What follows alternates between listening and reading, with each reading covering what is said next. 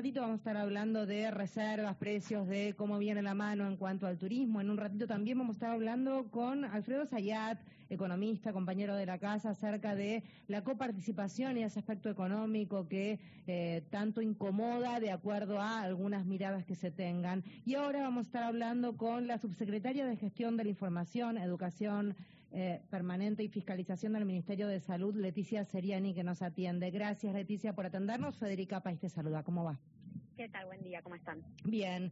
Eh, a ver, comencemos, si te parece, Leticia, por, por lo que ha sido preocupación por parte de algunos medios y en algunas noticias que tiene que ver con eh, esta, esta suspensión o este parate en cuanto a un tipo de recetas digitales. Expliquemos un poco cómo viene la mano y por qué se toma y por qué se toma esta medida, por favor.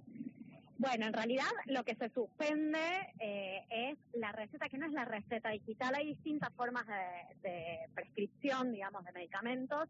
Lo que se había habilitado en el contexto de la pandemia y lo que había habilitado el Ministerio de Salud de la Nación eh, es la posibilidad de que una persona vaya con una foto de una receta donde el médico firmó a mano, digamos, esa receta, y con esa foto eh, ir a la farmacia y comprar el medicamento. Eso es lo único que, eh, que, que, Nación ha decidido derogar, digamos, en la resolución que habilitaba esa, esa posibilidad que se hizo en el contexto de la emergencia sanitaria por COVID, porque la gente no podía salir de su casa y porque básicamente le estábamos pidiendo a la población que no se acerque a los hospitales, a los consultorios, a los centros de salud por el riesgo de contagio. Todo lo otro que es eh, receta digital y receta electrónica que no es con la firma en Virome, sino que tiene otras otras cuestiones vinculadas a la seguridad y que tienen que, y que tienen esa posibilidad los profesionales que han gestionado su firma digital o su firma electrónica, eso sigue vigente y, y, uno puede puede adquirir un medicamento mediante a través de esa de esa receta. Lo que no se puede decir con una foto. ¿Por qué se tomó esta medida, Leticia? Bueno, habría que habría que ver con, con el Ministerio de Salud de la Nación, pero en realidad tiene que ver con que eh, eso se habilitó en el contexto de la, de la pandemia para que la gente justamente no salga, pero que es una medida eh, que en términos de garantizar el uso racional de medicamentos, de la seguridad de los pacientes, no es lo más adecuado porque, bueno, es una foto, digamos, no deja de ser una foto en un celular eh, de, algo que sabemos que, bueno, hay muchas personas malintencionadas que pueden eh, abusar, digamos, de, de esa situación. Y que en el contexto de una pandemia, cuando uno mide riesgo-beneficio, bueno, el beneficio era mayor para que la gente no sale, hoy que la gente, digamos, que tenemos eh, circulación normal y habitual, nada justifica que sigamos corriendo esos riesgos cuando las personas pueden acercarse a su médico y, y el médico puede emitir una receta como corresponde.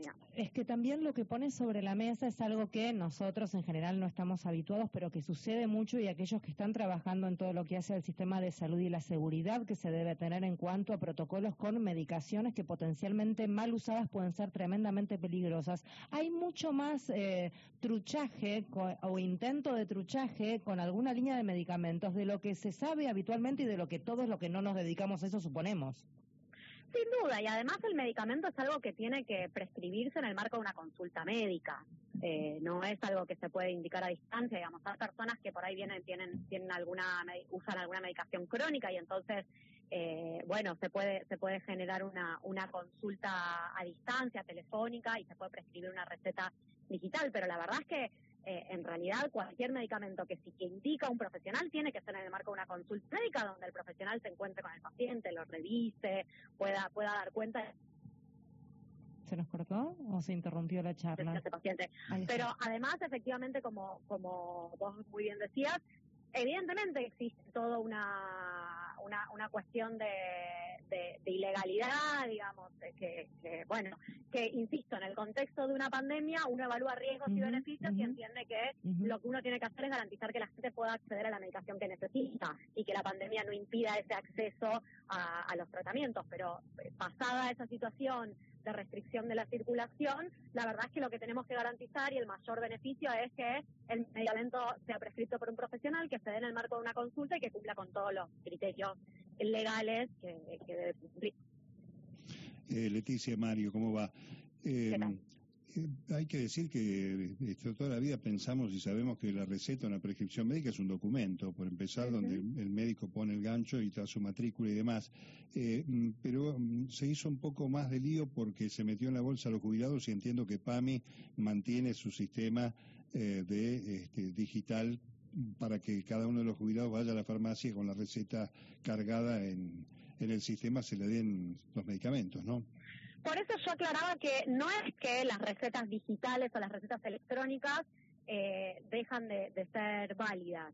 Lo que pasa es que no es lo mismo una receta digital o una, una receta electrónica donde el profesional que receta ese medicamento tiene un usuario, una contraseña o tiene incluso lo que se llama un token, digamos, de, de seguridad para poder para poder hacer, indicar, prescribir ese medicamento mediante esa vía que es lo que tiene PAMI, que por ejemplo en la provincia lo tiene el idioma, la obra social provincial, que nosotros desde el Ministerio de Salud también venimos trabajando y tenemos más de 2.000 profesionales que ya han gestionado su, firma digital, pero ahí tiene que haber una entidad, un organismo que dé cuenta que ese profesional que firma es efectivamente un médico, eh, digo, no, no, no es lo mismo que la foto de una firma hecha en papel, ¿no? A mano. Eh, eso es lo que ha dejado de funcionar. Todo lo demás que permite la prescripción a distancia sigue vigente siempre que sea con estos estos recaudos eh, legales y por eso tanto Yoma como PAMI pueden seguir usando el sistema que venían utilizando. Y nada impide que uno que conoce al médico le diga por WhatsApp, haceme la receta que la paso a buscar por el consultorio y después este, voy a la farmacia. Bueno, claro, eso ahí cada profesional tiene que evaluar si es posible indicar, digamos, un medicamento de esa, de esa manera o si no y es necesario una, una consulta, pero sí, por supuesto que eso, eso se puede seguir haciendo.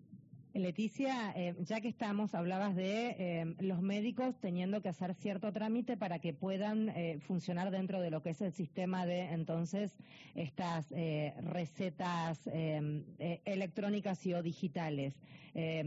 ¿Cuánto faltará para que todos los médicos dispongan de esto? Porque lo cierto es que es más cómodo también para, para los pacientes sin duda es más cómodo para los pacientes, es más cómodo también para los profesionales. Eh, es, eh, digamos, e, y e incluso es, de, es, aún una, una herramienta aún de mayor seguridad, porque quedan los datos registrados, porque nosotros tenemos la información y se verifica eh, con el con el REFEX, que es el, el Registro Federal de Profesionales de la Salud, nosotros en la provincia estamos trabajando con todo lo que es la digitalización del sistema de salud. Esto va de la mano de la historia clínica electrónica, va de la mano de la telemedicina, digamos, de un montón de pasos que estamos dando en la provincia de Buenos Aires en ese sentido, que llevan tiempo porque no es solamente gestionar una firma, sino tener una herramienta, digamos, un sistema que emita esas recetas, implementar esto en todos los centros de salud, eh, no solamente en los consultorios, digamos, nosotros eh, no, de nada serviría que un médico que atiende en su consultorio eh, particular pueda hacer esto, pero que para aquella persona que va al hospital siga teniendo un obstáculo para, para acceder a, esta, este, estos beneficios. Entonces, bueno, es algo que venimos trabajando en todo lo que es la salud digital. Nosotros tenemos una agenda digital en salud en la provincia que viene avanzando muy fuerte,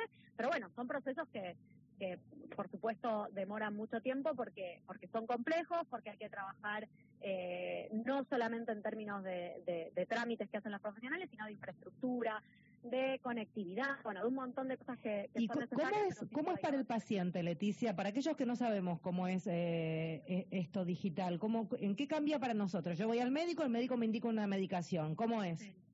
La, la medicación se indica igual que siempre, la, la diferencia es que en lugar de tener una receta en papel, ahí hay, hay, distintas opciones, ¿no? Eh, hay o la posibilidad de que, de que a través de, digamos, el médico cuando, y cuando anota, hace las anotaciones en la historia clínica, pueda a través de la historia clínica emitir la receta, qué medicación necesita esa persona, y eso se genera un PDF eh, a través de ese, mismo sistema, y entonces ahí uno sí podría llevar ese PDF en el celular. Ajá eh, mostrar el PDF en el celular y si no también hay, hay, hay sistemas mucho más sofisticados que dialogan, digamos, directamente entre el consultorio del profesional y la farmacia y entonces ni siquiera es necesario el PDF porque por vía de los sistemas informáticos, digamos, le llega la información directamente a la farmacia. Bien, o sea que eh, también, digamos, sería o que me llegue al correo como un PDF, como un documento, para aquella gente que, que no es tan tecnológica, lo, lo trato de traducir.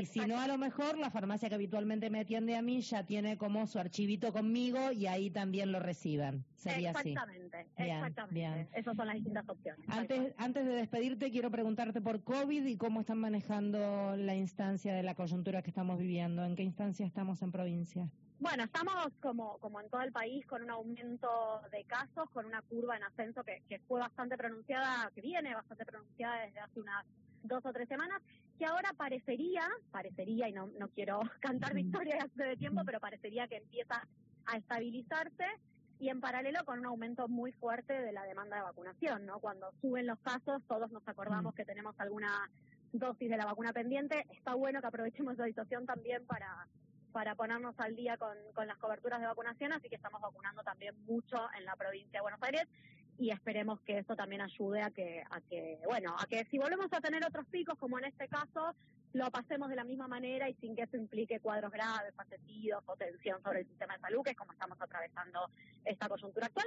Pero bueno, también nos hace recordar que la pandemia no terminó, que hay que seguir cuidándose, que hay algunos cuidados básicos que tenemos que, que conservar, como la ventilación, el lavado de manos, bueno, obviamente el uso de barbijo en espacios cerrados cuando uno, una es una persona con mayor riesgo, digamos, todas esas cuestiones es bueno seguir conservándolas para seguir cuidándonos entre todos y todas. En esa línea de pensamiento hay ya establecido una idea de frecuencia de refuerzos, más allá de aquellos que tenemos ya el tercer refuerzo aplicado. Hoy por hoy son eh, cuatro meses, sigue siendo cuatro meses el, el, el, tiempo que hay que esperar entre, entre refuerzos, de cuatro semanas para aquellos que por algún motivo nos han dado las dosis, las primeras dosis, digamos, la que no es refuerzo, sino la que es el esquema inicial de la, segunda de la primera, y son cuatro semanas. Para todos los refuerzos hay que esperar cuatro meses. Hasta ahora, para algunos grupos, eh, tenemos hasta tres refuerzos disponibles, por ahora no hay más que eso. Obviamente, como ha sido durante toda la pandemia, tenemos que ver eh, cómo, cómo evoluciona, qué otras variantes de, del coronavirus aparecen y qué otras vacunas también aparecen disponibles. Pero hoy por hoy es eso, cuatro meses entre, entre refuerzos y hasta tres refuerzos, dependiendo del grupo poblacional al que cada uno pertenece. ¿Y a quiénes se está testeando de manera gratuita? Eh... La, hoy las personas que tienen indicación de sí. testeo son las mayores de 50 años, son las personas de mayor riesgo, digamos, las mayores de 50 años, aquellas personas que se tienen que internar, que tienen algún cuadro respiratorio y entonces y que ese cuadro respiratorio implica una internación y entonces es necesario testearlas para ver si ese cuadro tiene que ver con COVID o tiene que ver con alguna alguna otra cuestión. Y en todo caso, las personas que trabajan con población eh, en, en, en, instituciones cerradas, uh -huh. ¿sí? Eh, con, por ejemplo, en geriátricos, es el caso más, más claro. Esas personas también tienen indicación de testeo por el riesgo que puede implicar el contagio de estas personas. Para el resto de la población, ante la presencia de síntomas, lo que hay que hacer es lo que hay que hacer con cualquier enfermedad. Si uno tiene síntomas, está enfermo, se queda en su casa, no está en contacto con otras personas, no importa si es COVID, si es gripe o lo que sea, porque igual lo que tenemos que hacer es tratar de evitar eh, contagiar a otros más allá de, de, si se trata o no se trata de COVID. Así que cualquier síntoma nos quedamos en casa hasta que los síntomas desaparecen y en el caso de, de no estar muy seguros cuando arrancaron los síntomas o no tener muy claro en qué momento, son cinco días eh, de, de aislamiento para, para aquellas personas que, que, tienen síntomas compatibles con COVID. Gracias, Leticia, por hablar con nosotros. No, por favor, gracias a ustedes. Hasta luego.